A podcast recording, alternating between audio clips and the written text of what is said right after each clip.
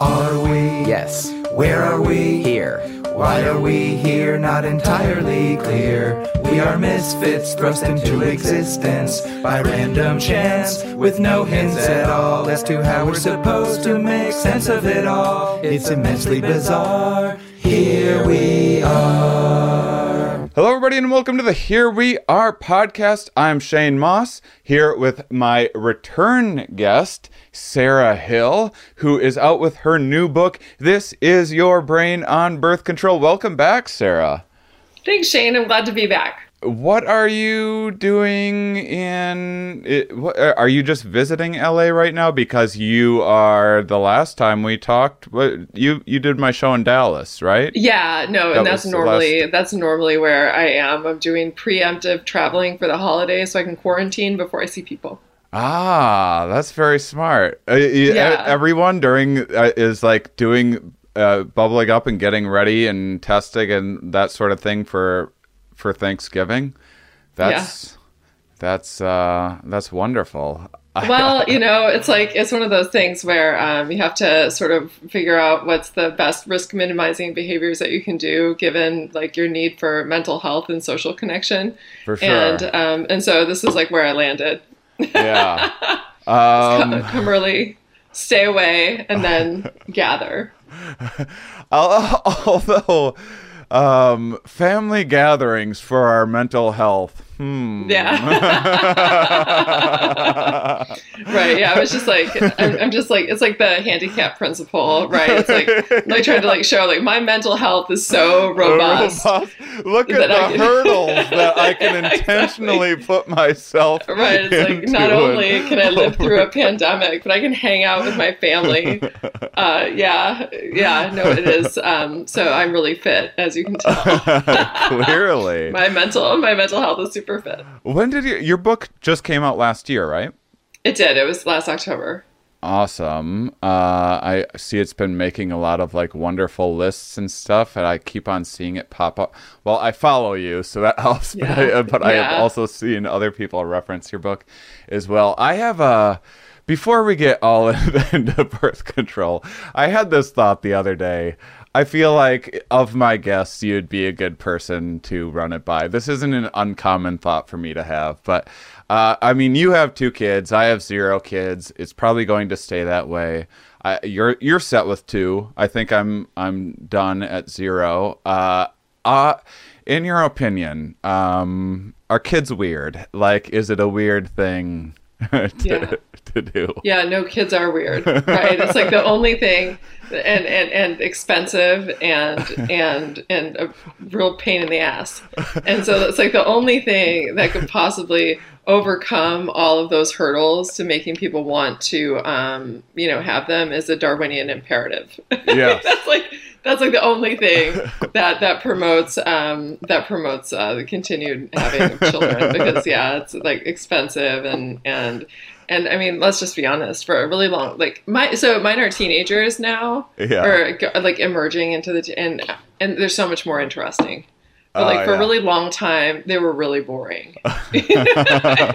so like to finally get them at an age where we can like talk about interesting things and they can be funny Yeah. um, they're like worth hanging out with. Like I actually enjoy hanging out with them. Um, that wasn't always the case. That- that's I, I I see this very like cinematic, beautiful moment between you and your your children. like, you know, now that you're 15, I can kind of enjoy hanging out with you. Yeah, it's exactly. It's like doing all that crap with the itsy bitsy spider and you know and Play-Doh. Like, eh, See, I kind of like that stuff. Actually, I used to always tell people, "Oh, I like kids and I'm really good with kids," and now I think. Mm, I need to be more specific than that. I I like Right. some kids. I was always the babysitter growing up, and I liked doing that. Um, all my little cousins and stuff. But yeah, I like my friends' kids and stuff like that. But but usually like 15 minutes. I'm like, all right. yeah, like um, I'm good. Um, yeah, I- kids are weird. because I was thinking about the uh, uh, last little thing, and I swear we'll get into your book. Uh, I was thinking about how uh, uh, people putting things on Instagram and every, especially with the pandemic uh, going on right now. Every time someone has like a big announcement, I'm like, oh, okay. Uh, Right. but, but but there's this there's this social pressure to like celebrate and hooray, and and then I was thinking about how how parents are always like, boy, I never. I never knew how selfless I could be until I had a kid. It's like it's you. It's a little you. It's your genetic. Right. Yeah. Like, like if you're adopting, sure, you you got me there. But if Right. it was like if I had a if like if I cloned myself and I like had a baby and someone came up to me in a park like who's the mother? I was like, "Oh, it's me. That's just a clone of me." People be like, "What is wrong with you?" Like, "Well, I never I never, never I could realized be." how selfless I could possibly be until I started raising myself. That Like I also of- named Shane. yeah. the depth of my ability to care for another human, right? But you know, it's really funny because it'd be really interesting to see like um, narcissism and parenthood, right? So, like, are narcissists actually like even more into their kids, even more selfless than non-narcissists? That right? would be really interesting to find Mhm. out. Surely they are, right? Wow, yeah, yeah. Oh man, I just had a narcissism episode. Oh, let's get into it. Uh, that Yeah. that's uh, that that would be a wonderful study to see. Um, all right. Well, I'm going to I'm gonna em- I'm gonna connect you with my narcissism researcher that I just had on recently. awesome. So let's uh, let's talk about your your book. What's it all about? Um, uh, th- this is uh, I mean, we. I don't. When was when did I first have you on here for? It was, uh, this uh, like three three years years, ago? ago. Yeah, that Yeah. seems about right. Um, so let's just assume because I don't even remember the conversation. I'm sure we generally talked about some of this stuff. Um, but uh, but why don't you just give everyone an overview of your of your work, and also listeners Sure. go back and listen to the first one as well. As my memory serves me, it was it was good. It was fabulous. It was like I think it was the best episode that you've had to date. um, no, so the the book is about um, this is your brain on birth control. So it's um, as you might expect, it's about the way that the birth control pill influences um, women's uh, sort of their brains and then you know their behavior and so then their experiences of the world and um, you know, the book just sort of starts out with an overview of the way that women's sex hormones influence women's brains, um, and then what the birth control pill does to women's sex hormones, and then what the research shows about the way that that um, sort of influences the way that women experience the world.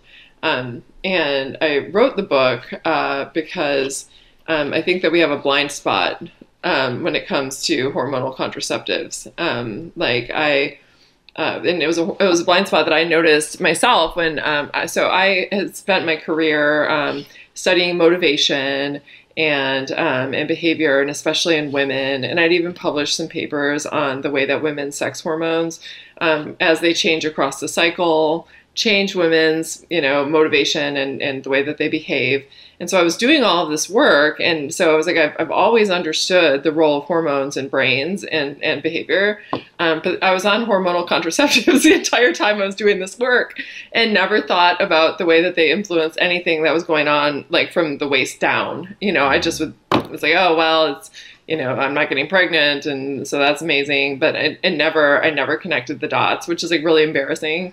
I, Um, I eat a lot of candy while like reading about like obesity rates and Right. like mismatches of our uh, of our uh, uh, fondness of sugar in our modern environment. So right. And you're I like, think stupid fuckers, the stupid fuckers. yeah, exactly. Yeah, no, it's um. So I, I I really, I never connected the dots until I actually I went off of hormonal contraceptives um altogether after I was on them for over ten years. Um, I just going off them off and on to have my kids, and um, and it felt I felt really different. I just like I felt like I woke up, um, and uh, and so I became really interested in, you know, okay, like was this just me who feels really different when I'm off of the pill, um, or does the research support that this is something that happens sort of a, a lot of times in women? And um, you know, and of course, when I went to the literature and started reviewing this stuff, of, of course, the research shows that hormonal contraceptives influence the brain and influence behavior because that's what hormones do. And um, yeah. and there's like no way for them not to. It's like magical thinking to think that you can take a hormone and have it affect one part of your body and not the other. You know. And uh, anyway, so um, I wrote the book to like sort of educate uh, uh, women mostly, but also men just like, hey, um, here's how hormones work, um, and here's what we know about sex hormones in the brain, especially with women. Um, and, and, here's how uh, you can manipulate that to get laid more. Is that what yeah. you were going for with yeah, yeah, exactly. Like so, you know, it's like trying to, um, yeah, just like put all the pieces of all that together for people, so that way um, the information will be out there. Because you know, doctors don't um, talk about this stuff to their patients. They they just talk about risk of stroke and heart problems or whatever, but they don't talk about the psychological effects. That is strange that uh, I, I to this day you you think that most doctors still don't do that that is the troubling thing that that uh, the kind of um, assumption is like is that like oh I take this pill and what it does is it makes it so that I don't get pregnant and then you just right. think about like that one very specific which is awesome like if that's yeah. all that it did that's what we're yes. aiming for um, yes. But but all of the other uh, all of the other implications. Um, yeah, it, it is still true. So I mean, so now you know there are many doctors' offices that will talk about the possibility of um, you know what they call it mood related side effects. Hmm. So that it, that it might um, you know in some women cause problems with mood, and they also will sometimes discuss with their patients that it could be associated with changes in uh, libido and sexual functioning. Um, but that's about as far as it ever goes, you know, and, and, and that's not even all doctors' offices. Um, do, do you do you think a little bit of that is also that just like talking about like the idea of obviously there's plenty of female doctors, but the idea of a male doctor like mansplaining women's like moodiness right. on on th- do, you, right. do you think that there's like a little bit of just like general uncomfortability with that too of not wanting to like perpetuate the hey, just so you know, this might make you a little like... yeah, it might make you a little coo- yeah. No, I think that there's probably an element of that, but I, I, really think that the biggest issue, and I don't think that this is unique to birth control, and I don't think that it's um, you know, and I don't think that it's like the fault of individual doctors, but I think there's this like artificial disconnect um, that still exists in medicine where um, they still believe in the like mind body Cartesian split where yeah. when you go into the doctor's office, they'll talk about all the ways that a medication is going to influence everything outside of your brain, right? Because as far as they're concerned, that research belongs in a different, and, and it does. It actually, that research gets published in totally different journals that aren't read by physicians, right? So physicians are reading about how does this medication influence the heart valve or, you know, the risk of stroke or um, LDL cholesterol levels, but they don't read about how does this influence the brain? How does this influence the way that people experience the world and like it's coming out now that more you know like not only with hormonal medications where obviously you're going to get big experiential um, differences you know just in changes in the brain um, but even now it's coming out like things like um, uh, uh, antihistamines can have psychological side effects. Really? And um, yeah, well, it's mm. you know, uh, our brain is like an organ in the body, and um, and so when you make changes to different systems, um, because a lot of those systems are systems that communicate with the brain, it's going to change the way that we feel, and it's going to change the way we experience the world, and it might even exchange, uh, you know, it, it can um, like it influence like what we do, and so um, I, I, think that we need like science, uh, like like uh, neuroscience, and and you know, and, and even, you know, just like psychology broadly and medicine need to communicate. I mean, it's like, it's like science, you know, uh, neuroscience and psychology is over here and, and, and, you know, medicine is over here. And, and so the doctors have no idea the, the way, like even things like, um, inflammation influence the brain and how people feel. And so like if somebody is sick, they're probably going to have a whole bunch of psychological side effects that go along with that. And doctors don't really they're not educated on any of that, and so they don't talk to their patients about it. I, I think that there I mean there might even be like a little bit of an evolutionary bias of uh, uh, like the human the human brain is quite fond of itself. Like e- Yes. even you calling it an organ, my brain's like, well, not just some other organ, the, the very best of the organs, of course. Um, uh, yeah, I, I, uh, everything from as as someone who's been exercising regularly lately, uh, one of the benefits of being off the road for the first time in 15 years, um, man, that it really uh, it is a dramatic change for my mental health and and Good. everything else. Yeah. Yeah, well, all of that is, um, you know, as your bodily states change, it totally changes your mental landscape, and um, and so the idea that um, medicine, as it's mostly practiced, is like totally devoid of of even thinking about the conversations between the brain and the rest of the body is, um, yeah, sort of limited, and so a lot of the conversations about the way that um, drugs that we might take might make us feel, um, you know, they're not being had at the doctor's office. All right. Well, f- before we get into the rest, I just don't want to. I don't want to end up. I know before we really get into the meat of it, I might get lost, and I only have you for so long, and I don't want to forget to ask you about, or I, I want to talk just a little bit about my testicles, if we could. Uh, Okay. One, um, what's going on with male birth control these days? And two, I had this thought. So I've always wanted to get a, vac- a vasectomy. One of the things that I'm most embarrassed about myself is like I I think of myself as having like a high pain threshold and not being scared of things. And there's just something about this incredibly simple procedure that like really messes with my head. For like 10 years now, I've been meaning to get a vasectomy. Um, and I always thought, well, what if I change my mind eventually? And do I maybe I store my sperm in a sperm bank? I, I'm I I've I'm told that that can be like iffy. Um, it, I don't know. If, Yeah, I don't know if, about if, that. If if uh, if it's like bad for sperm over time, if it degrades or whatever, I have no idea. And then neither. I was also wondering if you get a vasectomy and then you get it reverse, do things go back to normal? And if so, couldn't you get one and then get it reversed when you need to, like every four years or whatever, and then get things Right. going again and then That's get really a vasectomy again? Yeah, I think that like doing too many vasectomies because like so the way that that usually right because you're you're severing the vas deferens tube, right, which is like the little tube that connects the sperm to everything else that mixes up with ejaculate and it gives you the whole package. And so like you sever this tube and so then your body is still producing sperm but they're just like floating off into outer space because Yeah. they're not actually making it down into the ejaculate, right? Right. And so like when they're reassembling it, like I think they have to like caught like almost like I'm thinking about it like a welder, like cauterize like cauterize the little tube and put it and I don't know, like and so I don't know if they're always hundred percent in trying to put it back together, you know, because I would imagine if you're like taking something apart and then like trying to solder it together again.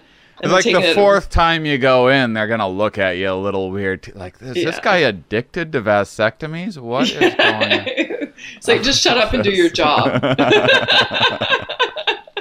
so because I because I and, and we'll we'll get into the pros and cons of female birth control, but I my my limited knowledge already is that I if I could instead have it be me, that would that seems like it would be the uh, the the better way to go. Um, Right, And right. but but is there has there been uh, actual male birth control pills? Well, so they they tried to um, they had some uh, they were up for clinical trial where they have created something and it works sort of similarly to um, the way that uh, female birth control works, except in this case it keeps sperm counts so low that um, men can't you know inseminate their partner. Um, but uh, so the men they had oh gosh i don't even know how long they had them doing it but they had them on a, a clinical trial supposed to be something like a six month clinical trial it, it shut down in like two weeks because the men were complaining about the side effects um, being so intolerable, and um, and the side effects are very similar to the types of side effects that women get on their hormonal birth control. Yeah, yeah, and but I mean.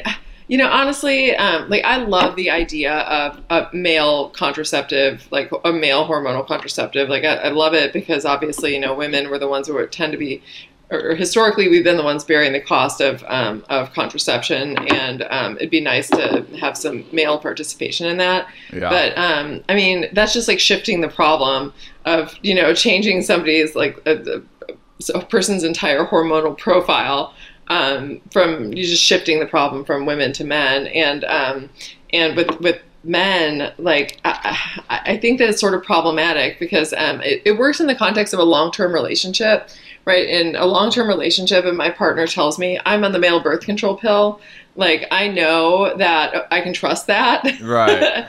you know uh, but like if i'm out and meet some dude right and we're gonna Yeah. and he's like i'm on the male birth control pill it's gonna be like yeah i don't care i need to like we're, we're Yeah, gonna need yeah. reinforcements because for women i mean it's like we're the ones who bear the cost of an undesired pregnancy um, and so, you know, I, I just don't know that women will ever feel comfortable relinquishing the, the certainty of contraception to uh, uh, their partners. I mean, and even with a long term partner, it's like, you know, most Guys most aren't the most conscientious. Uh, Yeah. yeah, exactly. and the again, genders. And they we would expect that they wouldn't be as motivated to remember to take it at the right time every day and everything the way that women are because because they're not bearing the cost. I mean, because it's like the cost to them is like, well, you know, accidentally got my partner pregnant. Um, oops, but that's like less than, um, of course, if you're the female on the business end of that unwanted pregnancy. So I don't know that we're ever going to be able to um,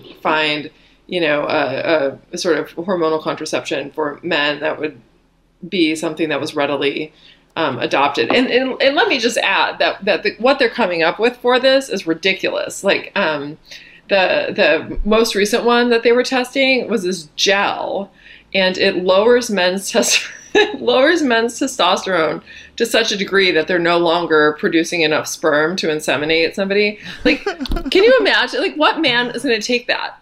Like, do you know any men who would voluntarily like? Give me the thing that lowers my T so much. Yeah. you know, like no, um, we can't even like. There's a testosterone clinic on like. There's some guys I would prescribe it to, but I, I Yeah, wouldn't take exactly. it myself. exactly. And and and, and those guys usually the testosterone is their favorite thing about themselves. So right. No. And so yeah. So Shane's like, let me give you a back rub with the special gel. I special gel. I I uh, I wonder if they're going to make headway on the condom department. It would be nice to have better feeling condoms eventually. That would solve a lot of issues, but Oh yes. I don't know how that's possible. They keep No. on. They're like ribs, more ribs, less ribs. We don't know. Uh, We don't know. um, so, uh, before we get into your minor birth control, I, I think that uh, i- you probably have the caveat of obviously uh, both of us are very much into people having kids when they want kids and Yes. limiting having unwanted children. We're both yes. very much for that, and uh, especially in the. Uh, I I know in the intro of your book you you mentioned the you, you, you know you're a very accomplished uh, uh, woman, and and uh, perhaps uh, that would have been much more difficult without the birth control pill. Yeah, yeah. No, the whole idea behind the book isn't that birth control is bad and that women shouldn't take it, or that that you know, um, and that is always bad for women in all contexts. Because I don't believe that to be true at all. Um, instead, it's just about providing women with all of the information about the trade-offs that they're making when they're on it, so that way they're able to make the most informed choices possible about their health and wellness. And so um, it's just really about like, hey, here's the information that you didn't get at the doctor's office about the way that the birth control pill can influence um, the way that you experience the world. Um, and then you can use that information to make the choice about whether or not it's the right trade off to make. Because I mean, in knowing everything that I know now, um, you know, especially like early on in my college career, um, eh, like knowing all that I know and the trade offs I was making, I would still go on it um, because it's not dangerous.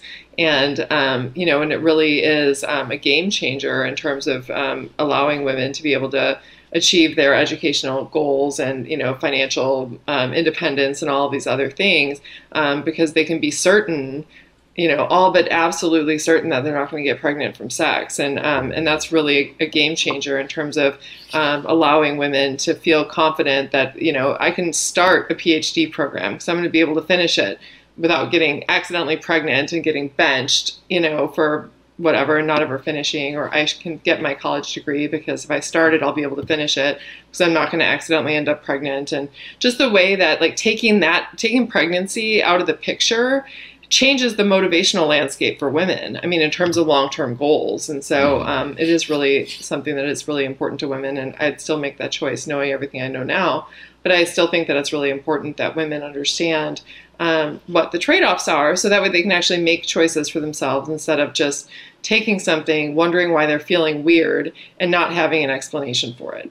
Mm. And that's what we've kind of been stuck with up until now and um, as as a species that some people would argue is potentially driving themselves toward the sixth great mass extinction, um, it's it's, uh, it's, something to consider. It, it, and it seems like as um, uh, at least from the the research that I've seen, as uh, as as societies tend to progress, people usually do opt to delay uh, having children and and um, and uh, going to continued ed- education and, and, focusing on their careers more for longer before having their uh, their first children. So not only is it slowing the population increase, but also potentially increasing the quality of um, the ability to, for parents to provide resources and educate their own children and so on and so forth. All sorts of uh, potentially uh, amazing benefits to birth control. Uh, and, and we're and we're both very pro vasectomy then, right? Like if yes. some guy wants to, okay. Is, I mean, there's no real doubt. I mean, I think once in a while something goes wrong with the surgery, but out, outside of that, it's right. just I guess the right. issue is just if someone changes their mind or whatever. In which right, yeah, and so I'm guessing. Adopt. Yeah, exactly, and I'm guessing that like the best sort of solution in that case would be to bank some up if you mm-hmm. and and then yeah, you can always try to get it reversed because I think it can work, but I just I've you know and, and I don't just don't know like what the like how successful it is all the time. Because that's my know. ideal world is you just have when guys become sexually mature. I, I know that this isn't going to happen, and it's like uh, it's going to seem like some Big Brother like weird dystopian thing that we could write some science fiction book about. But but the the idea of of males storing their sperm getting a vasectomy and then waiting until they actually find the person that they want to have a child with and then using their stored sperm for that seems like just the that is, perfect solution to many of the world's problems. Yeah, no, that's actually like a pretty that's a pretty smart plan and yeah, it does seem like a weird scene from a dystopian future film. Um, but nonetheless it makes sense, right? All right. So, I got you about uh, for about thirty minutes. I already know from uh, from your work, from talking about you and uh, and others about the topic in the past, that this is a meaty, uh, super interesting subject. Uh, but I, I think that maybe maybe the most pragmatic way to m- make sure that we're getting the most important information out there uh, for people what would you like to see doctors explain to women? Um, so I think that really the most important thing that doctors need to be having a conversation with with women is just the role that hormones play in coordinating so many different activities in the brain. Um, because I, I, don't think that um, most people have really any awareness about what hormones actually are and like what they do. And um, you know and, and sex hormones in particular i mean they're part of the signaling machinery that your brain uses to create the experience of being the person that you are. And um, you know and so you can't expect that if you take a medication that changes your hormone levels that it's not going to have a fundamental impact on the way that your brain is doing business. And this means that it can influence, you know, all sorts of different aspects of, you know, yourself and, and who you think of as yourself. And so it can influence processes related to hunger and satiety, right? Like, so like how hungry you feel or um, how anxious and relaxed you feel, who you're attracted to, um, what your levels of sexual desire are the way that your body regulates mood, you know, the way that your body regulates your sleep schedule. I mean, the hormones touch on all of these different processes. And so I think that just as part of the conversation for going on hormonal contraceptives, you know, I think the first thing that I'd like to see doctors actually explain to patients is like, you know, this is going to influence the activities of your ovaries and prevent pregnancy that way.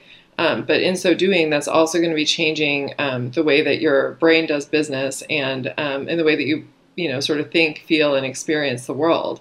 Um, and then you know sort of maybe if going a step further, actually alerting them to the literature. You know that sort of demonstrates the different ways that um, hormonal birth control can influence these processes. But I, I think that even just like waking people up to the idea that you can't have a localized effect of a hormone um, on a person's you know body um, would be a really nice start. Hmm. Do you? Is there anything that for any of these things that that can um, that that can help some of these side of uh, uh like say say a doctor's like hey this could impact your sleep one one thing that you could do to offset that is take melatonin at night. Are are right. there are there things like that um, that that you know of that can help with any of these issues? Right. I mean, and some of them, I think that even just awareness of them can really go a long way. I mean, I don't know about you, but I, there are some things where, you know, just knowing what's going on with me when I'm feeling something can help me get out of it. And just to mm-hmm. give an example of this, which is like the most unflattering female example ever, but um, you know, when I'm at certain phases of my cycle, I am very angry mm-hmm. and moody, and um, and I know it.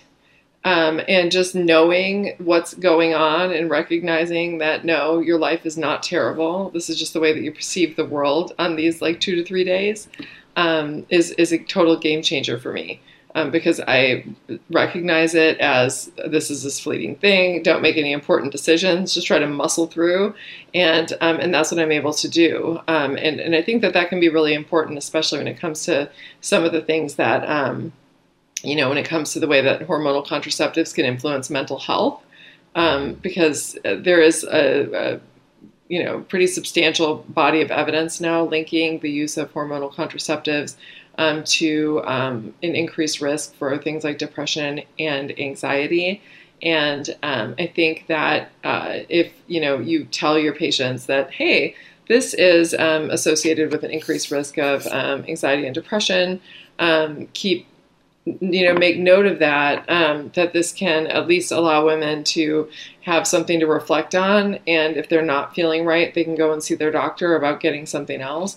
Or in this case with the mental health issues there is you know there are some other things that um, that uh, a physician could recommend that could support mental health like um, you know so what we know from uh, the research literature is that um, uh, the mental health related issues, so this increased risk of depression and, and anxiety that we see in um, women on hormonal contraceptives, it seems to be driven in large part by a lack of um, GABAergic activity in the brain.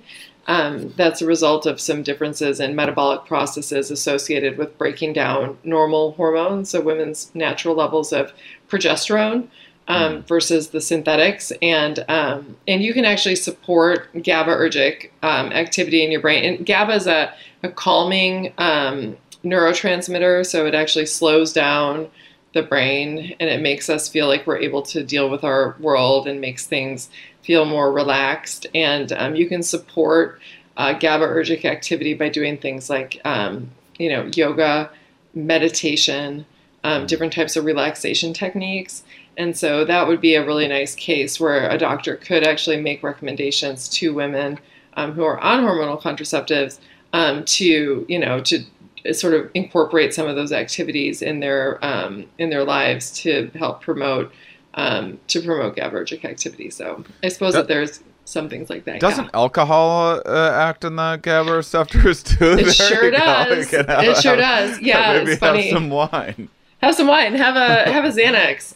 Yeah, no. So benzodiazepines and alcohol work on GABA receptors too, right? And that's Yeah. um, and which is you know one thing I'm really interested in, and we're actually looking at this in my lab right now.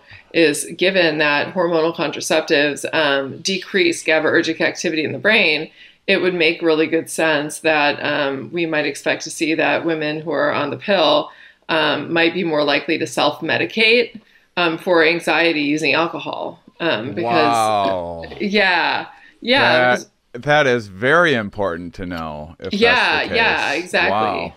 Yeah, and so that's something that we're um, we're looking at right now because it would it would really make good sense, you know, that that would be um, an important risk factor for that. So we will see. Um, but yeah, I I have my um uh, my assistant or whatever. She i- uh, she my. Man, I don't know. We don't have a title for her. I think assi- I think assistant's weird. I think of more of her as a partner, but uh, but she um, we were just talking the other day, and she was like, uh, she she was talking about her her cycle and um and and when and she's like yeah i have these these two days i know when they're going to happen and i tell my boyfriend steve to just stay away from me during those two days. I'm like why don't you ever tell me that like we're we're working to like you pick your hours. You could just be like i'm taking those two days off. That could like i i wouldn't care. That'd be a that'd be a good uh i'm gonna go on a bender for for two i'm gonna get a couple bottles of wine go on a bender for a couple days like oh cool thanks for the heads up. That's the other thing too is that like we talked uh, i mean i mentioned early on with the potential of of maybe male doctors uh, this being like an uncomfortable conversation for them to have. I i was I was shocked that she hadn't told me this earlier because I'm like, but I'm not, I'm not a traditional boss. We have all sorts of like uh, conversations about awful, and inappropriate things. Um, so, so I was like, why are you? But, but I'm sure, I'm sure that most people with traditional jobs that this is still a thing that that females don't feel that they can express in in the in the typical workplace. If if someone if a female that works for me felt uncomfortable talking about her cycle, then it must be times 20 in a in a regular job. Uh, right. Yeah. No. Absolutely. No. It'd be really. int- It would be really interesting, like to see what that would look like. Right. So with that, because I, I would assume that it would it would I- improve productivity. Right. Yeah. If it's like, look, I'm gonna I'm gonna work extra on these other days and take these two days to just hate my life and um, Yeah. hide in a closet and not you know call people terrible Good. names. Um, yeah. Exactly. Like I, I think that there could be some real Helps benefits. the whole workplace out. Well, seriously. the atmosphere. Seriously, like better morale. Like I think there's so much to gain from that. I think it's smart. Uh, Sarah Sarah Hill's advocating bringing back the menstruation tents. Everybody. Yeah, the menstrual hut. Yeah, exactly. Yeah. You heard it Bring here out the first. menstrual. You said it, not me. Bring out the menstrual hut. I love it. I love it. um, I I I uh so which uh, which of the impacts would you say are people the most surprised by? Because if I had to guess, I would say it's probably the mate choice stuff. But what when when you're talking with just your average Joe or Jane schmo at a at a whatever get together, um, uh, uh, what aspect of, of your work uh, are people like blown away by? Yeah, so it's it's there's two. The one is the mate choice, like you talked about, um, mm. and then the other is um, the way that uh, the pill influences the stress response. Um, and so those two things generally really surprise people. Um, well, let's talk about the stress response then, because I want to drive my listeners crazy. like, why? Come on, give us the give us the best one. Yeah, no, the yeah the mate choice. Yeah, exactly. No, that one's wild and um, it's it's so provocative. The um the stress. I'll I'll keep it really short and um and just say that um normally when most of us are feeling stressed out, so if you're giving a speech or you know you um are falling in love with somebody or it's Christmas morning or you're stuck in traffic, um anything stressful, whether it's a positive or a negative stressor, um, generally what happens is um, one of the things that the body does is releases the stress hormone cortisol. And, uh, and everybody knows about cortisol. It's the stress hormone, um, and it tends to get a bad rap just because it's associated with stress. Um, but str- you know, cortisol doesn't cause stress. Um, you know, life causes stress. Um, and cortisol is part of how our body copes with stress. um, and so it does things like allows us to, it dumps fat and sugar into our bloodstream so that way we can make a fast getaway. It, um, it increases uh, our, like, births new brain cells in the hippocampus, which is where our brain stores information. And so it improves our memories. That way we can remember the stressful event and does all kinds don't do this again. Yeah exactly. Like don't do that yeah exactly. Like remember that time that you did this? That a bunch of really bad things happened. Don't do that again. Um, and so uh, so cortisol is a good thing in the context of stress. And um, but uh, women who are on birth control don't release it um, so they've done studies now since the 1990s showing that when um, you stress people out um, everybody who's a healthy, functioning adult releases cortisol, um, except for women on hormonal contraceptives. Um, and they have a blunted or completely absent cortisol response. Um, and their cortisol, and, and this is something that's kind of alarming because this is the type of pattern that we tend to see in people with PTSD or people who've lived through some ter- sort of terrible trauma where the body actually shuts down the stress response um, because it's trying to protect itself from exposure to way too much cortisol. And, mm. um, and, and so this is something that um, a person should not be expecting from their birth control pills. Um, given that it's you know influencing your, your sex hormones like the idea that this is also influencing stress hormones in a lot of ways is um, is sort of illustrates uh, just how wide ranging the effects of these hormonal changes are, like throughout the body. Um, but it's also really important because cortisol plays a really important role, not only in terms of um, our memory in the context of stress, which um, there's been research indicating that women who are on the pill have worse memory for emotional events um, due to their lack of cortisol um, uh, in response to stressful situations. Mm. but also, it's like cortisol is how our, uh, is, it helps to regulate our immune system. It um, influences things like our risk for diabetes and our risk for um, heart disease and other things. And so, not having normal cortisol patterns is, is weird and, and alarming. And so that's the that's the the stress hormone piece. Of, that um, is interesting. What about um? It, it, because you mentioned earlier that there's there's sometimes depression that can come along mm-hmm. But i wonder if that's part of the because if it's if it's lowering cortisol isn't it sort of just generally numbing it, like aren't you losing a little bit of the richness of life if you're if you're say not uh as hormonally engaged in uh, normally arousing um, uh, situation, and and perhaps that's impacting uh, aspects of depression.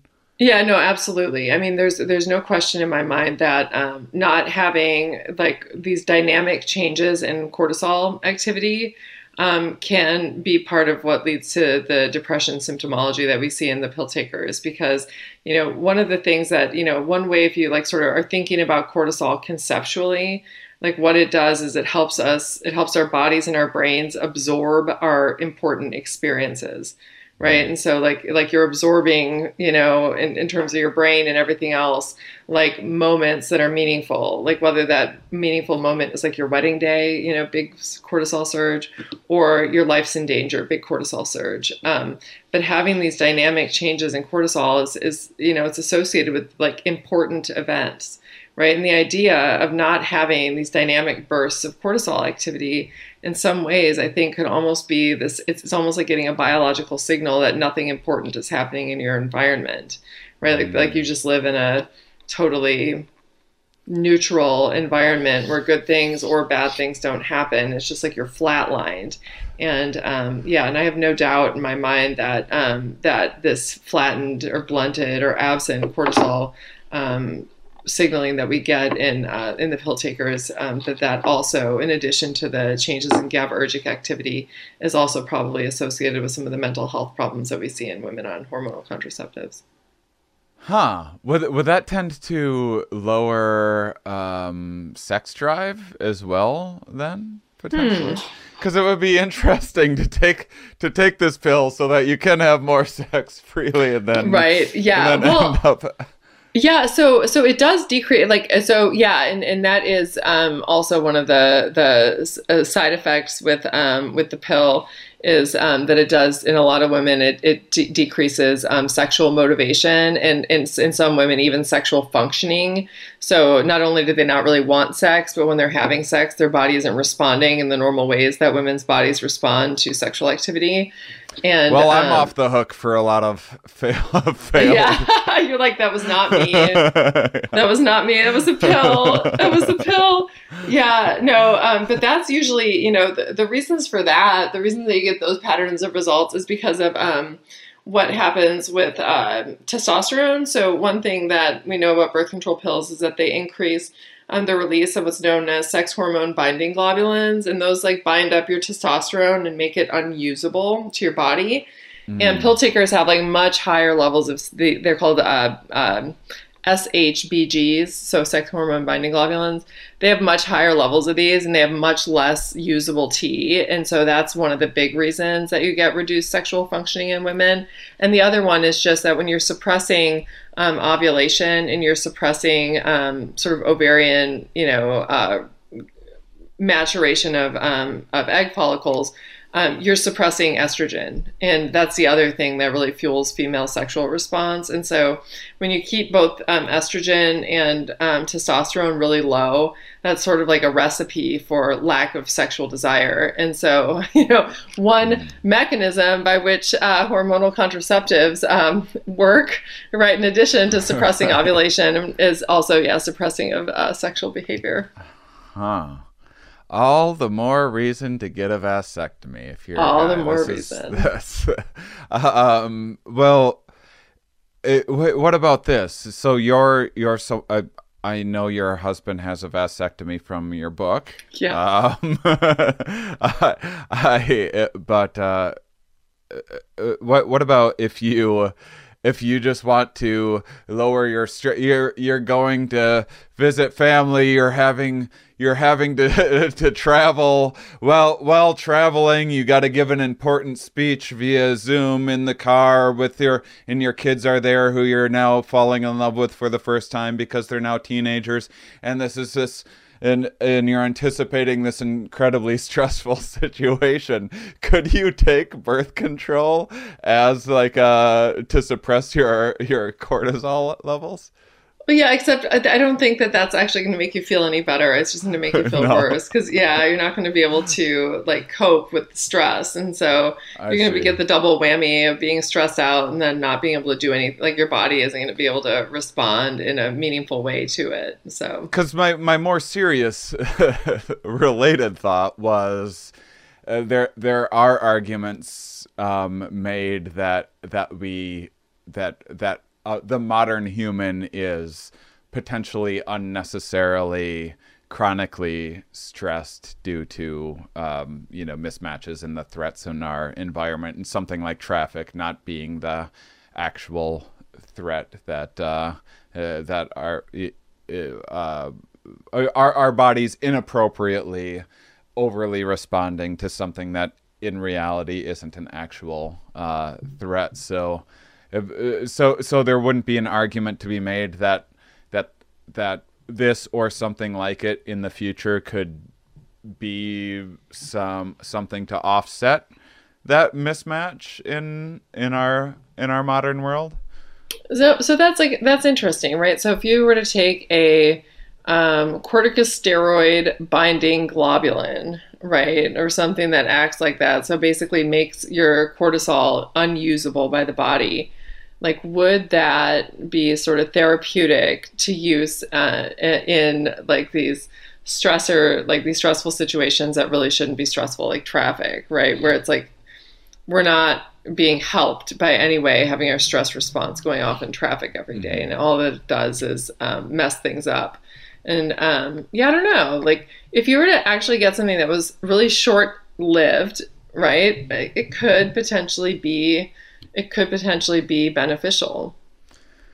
Amazing. Well, I just discovered a new thing and uh, getting to work on it.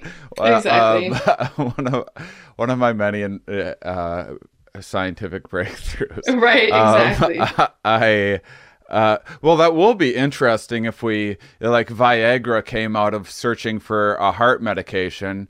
Maybe maybe uh, we'll figure out some some protective uh, uh, um, cardiovascular thing or stress right. reductive thing through uh, trying to um, uh, better birth control. Right. Uh, exactly. well, we better we better make sure and get into the mate selection stuff. I know uh, this is we've we've talked about it some on the show before. It's been a while, and and it even if we've t- talked about these similar subjects, one, I guarantee there'll be a few new things that people have learned, even if you listen to every episode four times over and take notes and remember everything. And two, it's always fun to hear uh, it, hear things phrased in a in a new way. So why don't you break those um, some of those impacts down for us, some of those effects? Sure. So this um, research is actually based on um, some research that's been going on now for about 20 years um, that has demonstrated the effects of um, women's cyclic or cyclically changing sex hormones on their preferences for men. And um, what this research shows is that when the sex hormone estrogen um, is dominant, which is generally what happens with naturally cycling women, so women who are not on the pill, um, you know, right prior to ovulation and then, um, you know, at ovulation. So early on in the cycle, women's levels of estrogen are relatively high.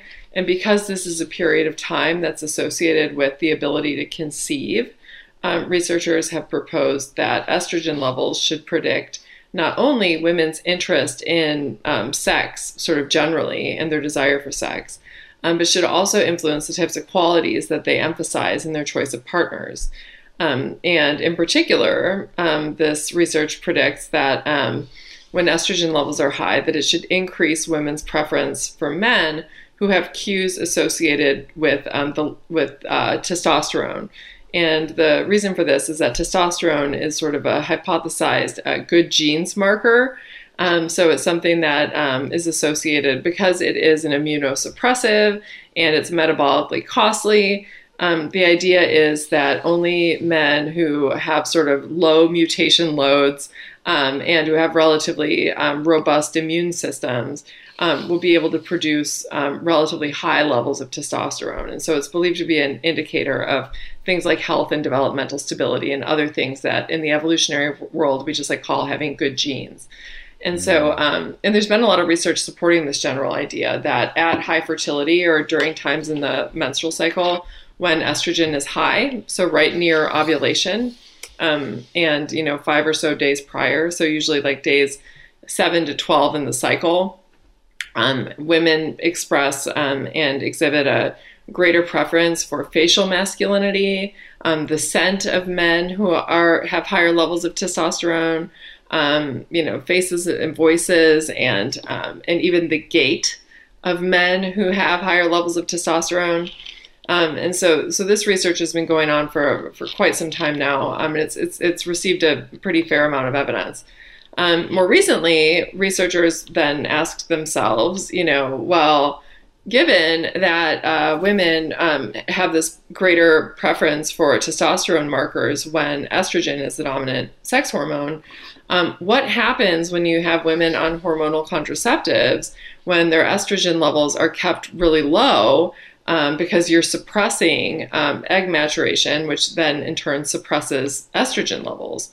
Um, and so, what the prediction was is that if we look at the mate preferences of women who are naturally cycling and then compare them to the mate preferences of women who are on hormonal birth control, that we should expect to see that the natural cyclers have a preference for, on average, more, you know, sort of masculine male faces and males who possess more testosterone markers than what we should see among women who are on hormonal contraceptives. Um, and this um, hypothesis has been pretty well supported by the research, and the research seems to indicate that not only do women who are on birth control um, desire uh, less masculine male faces, but they also seem to be choosing these men as their partners. Um, so, for example, in one study, they um, collected a large sample of partnered men, right? So, men who were in relationships. They took photographs of the men, and then they had the men indicate whether or not they had um, been chosen by their partner um, when they were on or off of hormonal birth control. Um, and what they found was that when they divided up the, the men and placed the photographs of the men that were chosen by women when they were on hormonal birth control in one pile, and then took the photographs of the men who were chosen by the naturally cycling women and put them in another pile, um, and then had them all evaluated on things like masculinity um, and using both subjective measures, so people looking at the photographs and evaluating how masculine is this guy, um, but also using computer programs, computer algorithms that are able to detect certain types of things like facial width to height and some other things that are associated with um, testosterone presence.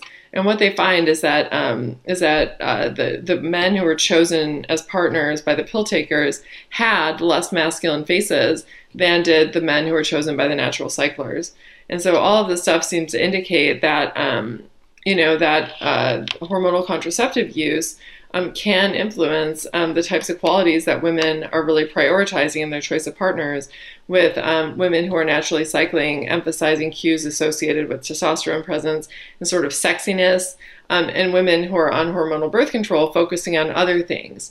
And what the research seems to show um, is that the types of qualities that women who are on hormonal birth control, the types of qualities that they're focusing on in their partner choice, tends to be things like financial security um, and a person's sort of capacity for um, investment in children right? And so you get these like very different sets of priorities um, among the pill takers and the natural cyclers. Um, and of course this is really provocative because people don't like choose their partner and then stay on hormonal contraceptives forever or stay off of hormonal contraceptives forever. And so, this, of course, raises the possibility that there could end up being mismatches that develop if a person chooses their partner when they were on the pill and then they go off of it, or if they choose their partner when they're off the pill and then go on it. Um, and there's some evidence that seems to suggest that this can cause some um, sort of shakeups within the context of, of romantic relationships. that is uh, that is so uh, uh, fantastic. I I love thinking about that. So so should the ladies potentially, uh, uh, uh, in an ideal world, you you would you would find a guy and and be both on and off the pill at, at certain intervals to be like, do I still like? Do I still guy? like this guy? yeah. No. I mean, I think that you know, I think like if there's one bit of sort of takeaway advice uh, from all that research, uh, it would be this, and that is um, for women who do not need to be on hormonal contraceptives. Um, like if you're just on them because you were on, you were in a relationship last month and you're not in one anymore, um, and you're just like on them because you're on them, um, and you're looking for a partner. I mean, my recommendation would be that um, you know take a break, take a break from your pills for a little while Um, if you don't need to be on it, don't be on it. Um, and especially if you're going to be looking for a partner, because you're going to spend more of your life probably not being on hormonal contraceptives than you are going to be spending on them. And so you may as well have like sort of the version of yourself that you are when you're not on the pill be the version that's choosing your partner. Um, if possible. And of course, this isn't always possible for women. And you know, the the evidence is still like it, it's probably not going to be influencing um, all women's relationships and in you know really dramatic ways. But it is, like I said, it is really provocative, and it's something to keep in mind um, if you're a woman and you're trying to strategize your use of the birth control pill in ways that makes you know sense to use it when it makes sense to use it and then not to use it or take a break from it during times when you know it might just be better off to have your own hormones doing their thing Hmm. I wonder if I'm an on or offer. What do you think? You should have that on. you should have that. Uh, you should have like a thing on on uh, a site or something like that that that, that tells guys. I tells love guys. this. I love it, and I think I think Shane. I think you need to have like an Instagram poll and have a photograph of yourself and um, well, and ask people, do you the, think, am I your birth control boyfriend or am I your naturally cycling boyfriend? I think that's perfect. I, I mean, the, the beard's definitely leaning toward uh, off birth control, but uh, mm-hmm. uh, it's not so much. I mean, I'm not like balding. I clearly don't have that much testosterone. I, I don't know. I think I, I yeah, it's tough to say in science, we always say that's an empirical question when we don't know the answer. So I think that's an empirical question. I think we need to pop your face onto Instagram and um, and take a poll and say is Shane an on or off pill guy? I'm going to do that when this episode comes yeah. out. That's such a fantastic idea. I know. I think uh, it's fantastic, and I think people think it's hilarious. yeah. Um, all right. Well, everybody, please get Sarah Hill's book. This is your brain on birth control. It's fantastic. You just heard how interesting all of this stuff is, and you just heard the tiniest little sliver and it only gets more interesting when you when you get more of the details and the ins and outs and the many many many many many things that we didn't even come close to barely touching on so make sure and get once again, this is your brain on birth control. Thank you very much, Sarah Hill. Lovely to see you again. Yeah, so good to see you too, with your in your bearded glory. I uh, I I hope that you have a wonderful uh, holidays. All all kidding aside, and uh, with with your with your newly liked children and. Uh, yes uh, and I hope to maybe see you next year under better situations. Yeah, yeah. Maybe person. we'll maybe the clubs will be open again, and the, yeah. the world will be who knows saved. Who knows. Um, and I want to thank you, listeners, of course, as usual, for being such wonderful, curious people. Uh, those of you that care about this kind of stuff, I I have no idea why everybody doesn't, but, uh, but those of you that do are the finest humans around, in my opinion. I hope you got a lot out of this, and we'll see you next week.